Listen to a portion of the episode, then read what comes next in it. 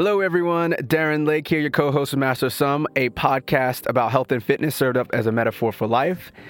This is actually a offshoot. Um, I'm coming to you solo. Phil Cross is not going to be in this one, and it's a little mini experiment of sorts. It's called D Lake Dissertations. Yes, I'm all about my alliteration because why not? It just sounds fun. So yeah, this is basically I wrote a blog post. Um, blog sound weird. I wrote I wrote a bunch of words, and it was about a, a topic that I haven't really seen written about. Um, most of the stuff I write about, I try to either write about stuff I haven't seen or write about it from an interesting point of view um, and it's titled "Why I Stopped Training with Heart Rate." I actually did a quick video. Um, I was trying to really repurpose and you know redistribute one piece of content on different avenues, and obviously, since I have a podcast, why not? I have Instagram, YouTube, put it on there. I got a website. Why not? We got blogs there. So let's see what happens with this. Really appreciate you having the patience to let us use you as a sandbox. That sounded weird. Um, maybe using this platform as a sandbox and you're the observer. So let us know if this sucks. Let us know this this is awesome. Let us know if it's meh. Um, probably be doing a couple of these and releasing them sporadically. Try to do one a month. Don't hold me to that. And you can check out that blog post and that video on my Instagram or my Facebook page at D Lake Creates, spelled normally. And yeah, without further ado, D Lake dissertation.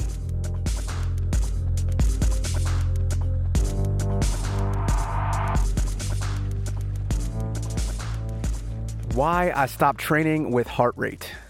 How I use heart rate training now as more of a suggestive guide and how you can benefit from it. Heart rate HR training is great for monitoring what's going on from a zoomed out, objective point of view. I found in my experience through my discovery process, science backed evidence, my own experience, and talking with experts around me, the three things that make up my discovery process, that it's not so great for knowing precisely what stimulus and stress you are putting on your body to see the gains you might be wanting. So, what is heart rate training? Most likely, if you're reading this, you know what it is, but as stated by the Runner's World, um, via article from Heather Irvine, who I actually know. Heart rate training uses your heart rate or beats per minute, BPM, as a guide for intensity. Instead of training at a specific pace, you use a heart rate monitor to train your cardiorespiratory system to work at a specific effort for a set amount of time. Age-based formulas, uh, end quote, sorry. Age-based formulas, the Maffetone method, and even going out and doing a max heart rate test are the best ways to determine your heart rate zones. You then go out and train in those zones, depending on your objectives and your fitness level. It's just that simple. So, why it didn't work for me? Um, there's a photo of uh, Daft Punk, harder, better, faster, stronger, because I think I do a, a, little nod to it. While I did this type of heart rate training and mainly the Maffetone method for pretty much like four or five years, I started realizing a pattern. I wasn't actually getting faster at the really fast stuff because I wasn't training hard enough.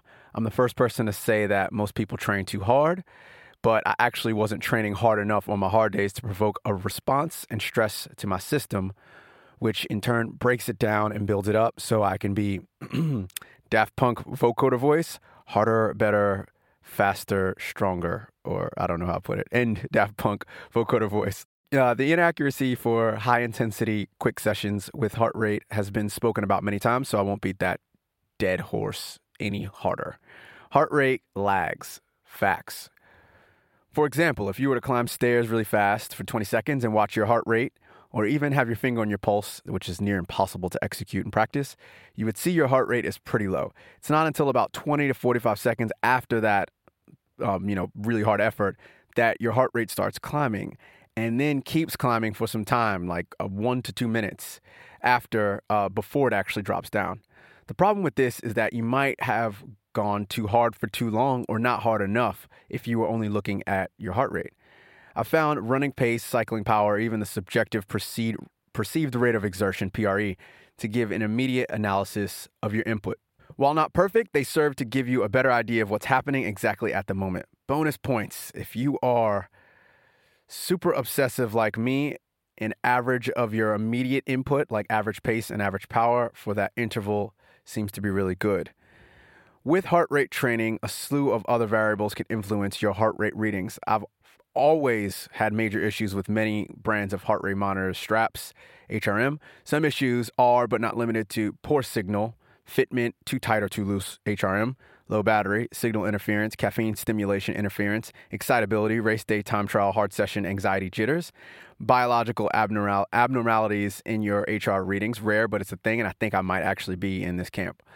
The old HR training story is one sided. Heart rate, like most things in training, is just one character in a very complex feature film. It's analogous to looking at your car's coolant temperature. Does anyone care about that anymore? It's more like, oh, my car is running hot. I should look to adjust it, but I really don't know what else to do with this except maybe stop. I use heart rate now as a soft guide to set a limit on my easy days and not push myself harder than I need to. If I go over for a few seconds, a few times on a on a ride or run, I'm not stressed. But if I'm pinned 10 to 15 BPMs over where I should be, which is pretty much about 145 1 to 150, uh, for you know five straight minutes, 10 straight minutes, then I know I need to back it down. I'm going too hard. The same is true for my quality interval sessions. I rarely look at that during the actual interval, but once the interval is done and I'm recovering, is when the magic happens. For some interval sessions, I want to make sure I'm 100% recovered before the next interval to do the same thing over again without residual fatigue from the last one. Knowing how my body responds is the main priority for heart rate. So it's like the after effect.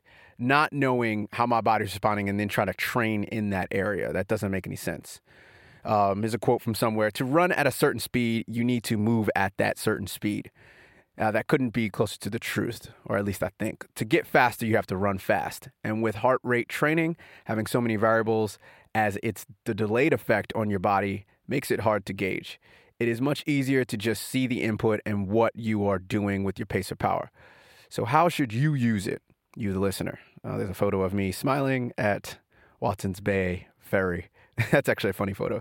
Um, anyway, if you are starting out, heart rate training combined with pace power is great. It lets you know that at certain paces, your HR is around where it should be.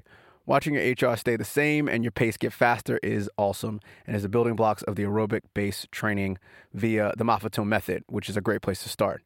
If you are more advanced, I'd highly suggest looking to use it more like me and as a guide rather than a gauge.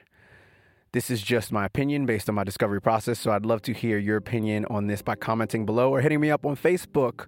Uh, what is it? Facebook.com slash D Lake Creates or Instagram, D Lake Creates, or Twitter if you use that, D Lake Creates, which is mostly my audio stuff. Uh, some questions to you. How do you use heart rate? Have you found it helpful in, in racing and or your training?